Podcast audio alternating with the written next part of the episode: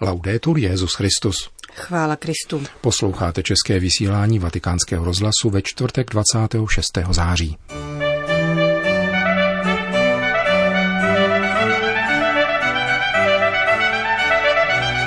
Duchovní vlažností transformujeme život na pohřebiště, kázal papež František přimši v kapli domu svaté Marty. Svatý otec přijal řeholní sestry združené v organizaci Talita Kum, světové síti zasvěcených žen angažovaných v boji proti obchodu s lidmi. A přiblížíme vám sto let starou encykliku Pia X. o Amazonii. Od mikrofonu přejí nerušený poslech Milan Glázer a Johana Bronková. Zprávy vatikánského rozhlasu. Vatikán.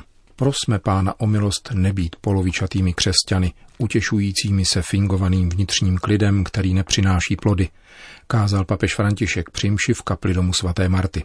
Ve své promluvě Petrův nástupce komentoval první liturgické čtení. Prorok Ageus v něm důrazně vybízí své souvěrce, kteří se po návratu z babylonského exilu uzavřeli do svého pohodlí a odkládají stavbu nového chrámu. Vy máte pro sebe čas, abyste bydleli v domech s vykládaným stropem, hospodinův dům však má zůstat pustý.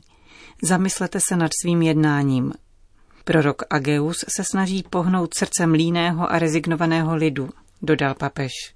Chrám zbořený nepřítelem byl v troskách a srdce lidu zahořklo. Nechtělo se jim vstát a dát se do díla. Nehledali pomoc u hospodina. Takové je drama tohoto lidu.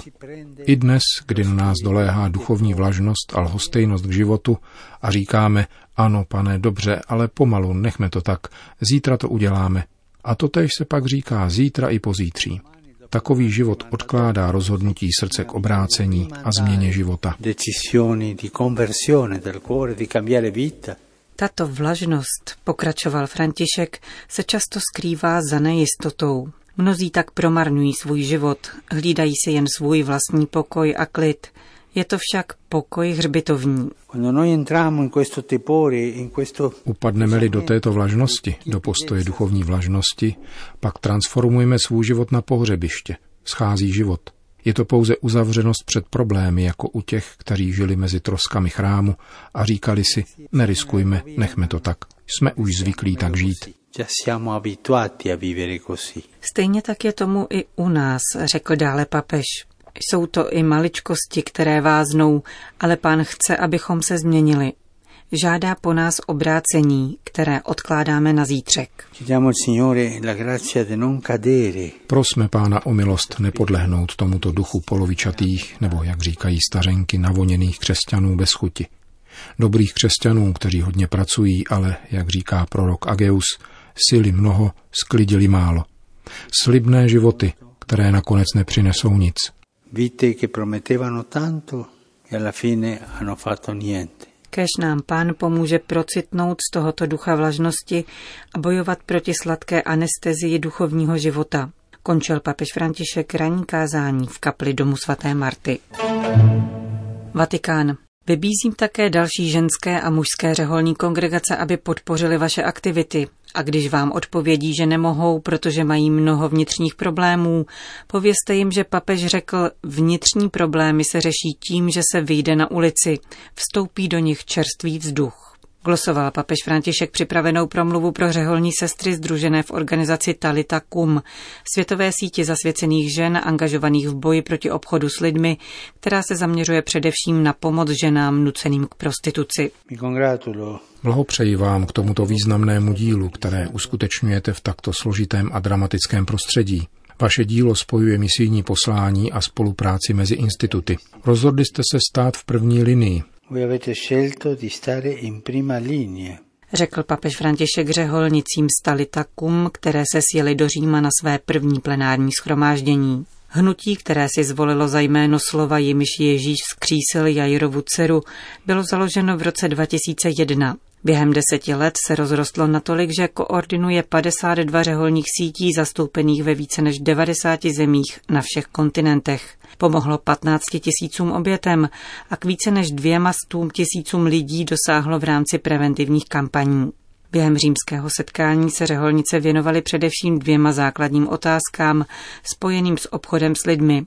Jednak problému velkých rozdílů v situaci žen na různých místech světa a po druhé otázce limitů neoliberálního modelu rozvoje, jehož individualistická vize omezuje odpovědnost států. Chtěl bych znovu povzbudit všechny ženské instituty zasvěceného života, které podpořili nasazení svých sester v boji proti obchodu s lidmi a v pomoci obětem. Vedle povzbuzení k pokračování v tomto úkolu se obracím také na další řeholní kongregace, jak ženské, tak mužské, s výzvou, aby se připojili k tomuto misijnímu dílu a podpořili jeho službu po personální i finanční stránce, aby mohlo dospět na všechna místa. Dodal papež František a spolu s požehnáním svěřil veškerá dobrá předsevzetí přímluvě Panny Marie. Vatikán. Papež František přijal 400 členů komunity Emanuel z jeho italského Leče. Společenství založené v roce 1980 italským jezuitou otcem Mariem Marafiotim se věnuje diakonii v širokém spektru aktivit, od pomoci rodinám přes drogově závislé, postižené až po migranty. Často vybízíte, abychom si nenechali vzít radost z víry, řekl v úvodním pozdravu otec Marafioty a požádal papeže o radu, jak se bránit proti vnitřnímu nepříteli, ten totiž usiluje o tuto krádež na pět způsobů. Skrze lidskou křehkost, skrze složitost vztahů uvnitř komunity, ale také v podobě zklamání, když se nedostaví kýžený výsledek. Sleduje nás jako stín skrze únavu a pronásleduje komunitu v čase, aby ji připravil o původní charisma.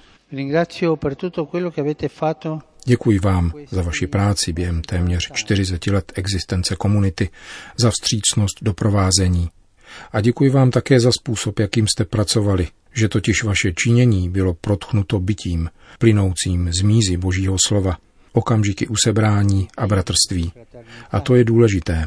Jinak se z nás stává asistenční kancelář nebo podnik. Papež František připomněl počátky komunity, které se váží ke dni narození páně. Vyšli jste z gesta vstřícnosti ve snaze vtělovat víru do služby. Právě tak tomu je v charitativních dílech církve, dodal papež. Chtěl bych vás utvrdit v cestě, která spočívá v dvojím setrvávání. Setrvávat s Kristem a setrvávat s bratřími, kteří jsou v těžkostech, pokračoval papež. Je to cesta, která je vypsaná do jména vaší komunity. Emanuel. Bůh nám ukazuje tuto cestu. On, který je láska, je Bůh s námi. Nikoli jako idea nebo ještě hůře ideologie, nýbrž jako život, Ježíšův život. On je Emanuel, Bůh s námi, který dosvědčil otcovu lásku tím, že až do konce sdílel naši lidskou situaci. Z tohoto pramene můžete vážit živou vodu pro svou další cestu, abyste si nenechali ukrást radost, naději a odvahu k sebedarování, abyste žili společně a nezraňovali se navzájem, abyste znovu rozhazovali sítě po zklamáních a selháních, abyste pokračovali v práci s radostí, i když pocítíte nesnáze a únavu, abyste zůstali věrní původnímu duchu povolání a misie řekl papež František členům komunity Emanuel z italského Leče. Konec zpráv. Když papež František vyhlašoval synodu o Amazonii, měl jistě na mysli rovněž encykliku, kterou před stoletím jeho předchůdce, svatý Pius X., věnoval americkým domorodcům a v níž pranířoval veškerá zvěrstva, která se na nich dějí. Jde o Lacrimabilí statu, datovanou 7. červnem 1912 krátkém, leč zcela jasném textu, vůbec prvním, který jakýkoliv papež celé zaměřil na jeho americkou domorodou populaci, papež Sarto s hrůzou píše o krutostech a zločinech, hanebnostech a ničemnostech páchaných na tamním obyvatelstvu, o obchodování s ním, a to též na úkor žen a dětí, které využívá skutečnosti, že mnozí z těchto lidí dosud žijí ve vzdálených a nedostupných krajích. Pius X. přiznává, že zprvu nechtěl věřit takovým hlasům, avšak svědectví misionářů a poštolských delegátů a plně důvěryhodných osob ho zbavila veškerých pochybností. S hořkostí proto konstatuje, že žalostný stav indiánů v Jižní Americe, jak ho v bule Immensa Pastorum popsal Benedikt XIV., nadále trvá a že mnohé politování hodné okolnosti se dosud nezměnily. Kdo však byli zmínění důvěryhodní svědkové, kteří přiměli Pia X. k sepsání dokumentu předjímajícího nadcházející biskupskou synodu? Dnes víme, že jedním ze zdrojů, kterému možná nejvíce dopřál sluchu, byl misionář Giovanni Genocchi, známý především svými sympatiemi k modernismu.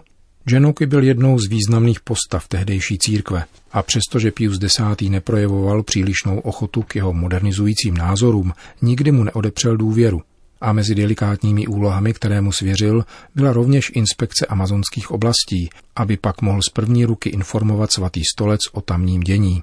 Genoky byl misionář znalý jazyků a uvyklý cestování po nepřístupných oblastech. Na inspekci se vydal dvakrát mezi lety 1911 až 1913, přičemž encyklika již přímo inspiroval se objevila po první cestě. V italštině nyní vycházejí všechny zprávy, které misionář zasílal svatému stolci, zejména pak tehdejšímu státnímu sekretáři Rafaelovi Merimu del Val. Odkazují zejména k zastávkám v Iquitos, severovýchodním Peru, které Genoky popisuje jako divokou či polodivokou zemi, a v brazilském Manaus. Do obou lokalit se papežský vyslanec dostal po nekonečných plavbách na jihoamerických řekách. To, co kolem nich viděl a o čem napsal do Říma, přivedlo papeže k okamžité obžalobě. S místním klérem, píše Genoky, moc nelze počítat, protože ho ponejvíc tvoří obchodníci s otroky, pijáci a klerici žijící v konkubinátě. Totež platí o církevní struktuře, zatížené státním patronátem, který americké republiky zdědili ze španělského a portugalského období. Důvěryhodné svědectví vydávali jedině misionáři, kterých ovšem bylo málo a navíc často trpěli nemocemi vzhledem k nemilosrdné malárii a žluté zimnici.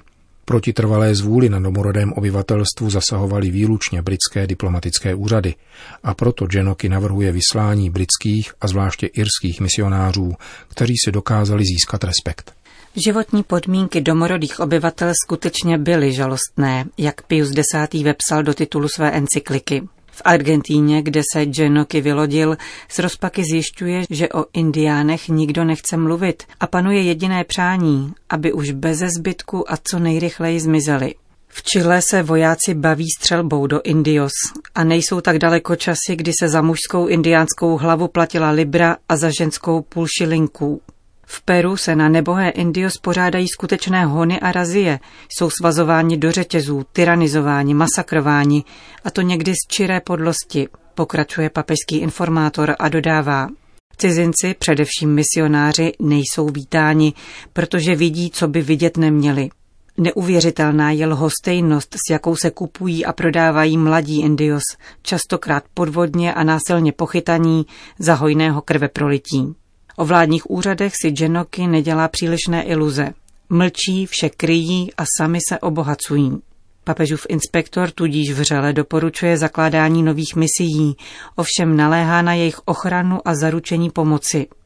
Jinak totiž nemají smysl v místech, kde zaslechl, že by se s misionáři mělo nakládat jako se zločinci, protože indiány vzdělávají a tak připravují kolonizátory o tažnou zvěř. V brazilském Belému je zotročování Indios krutě barbarské, referuje dále Genoky. Jejich prodej, koupě a odchyt nejsou považovány za větší provinění než pašování zboží v Evropě, píše. Otroctví sice bylo v Brazílii oficiálně zrušeno o tři desetiletí dříve, avšak v Manaus pokračovalo a nechybělo při něm mučení. Znásilňování indiánských dívek je zcela normální, poznamenává misionář protože jejich majitel je soudcem, který nepřipouští odvolání. A když se někdo pokusí o útěk, je lepší nevyslovit, co se mu stane, dodává. V obrovské Amazonii je vše dovoleno. Zákony neexistují. Trh s lidským masem denně probíhá a indiánské otrokyně se musí podvolit chlípné a nenasytné zvůli. Genoky to vše viděl, zapsal a sdělil v Římě, což vedlo otřeseného Pia k sepsání encykliky. Od té doby uběhlo sto let, avšak jestliže první latinskoamerický papež považuje za nutné svolání synody o Amazonii, znamená to, že je zapotřebí další obžaloby. Trvá totiž násilí na přírodě a jejím jedinečném bohatství, ovšem nejenom na ní. Končíme české vysílání vatikánského rozhlasu. Chvála Kristu. Laudetur Jezus Christus.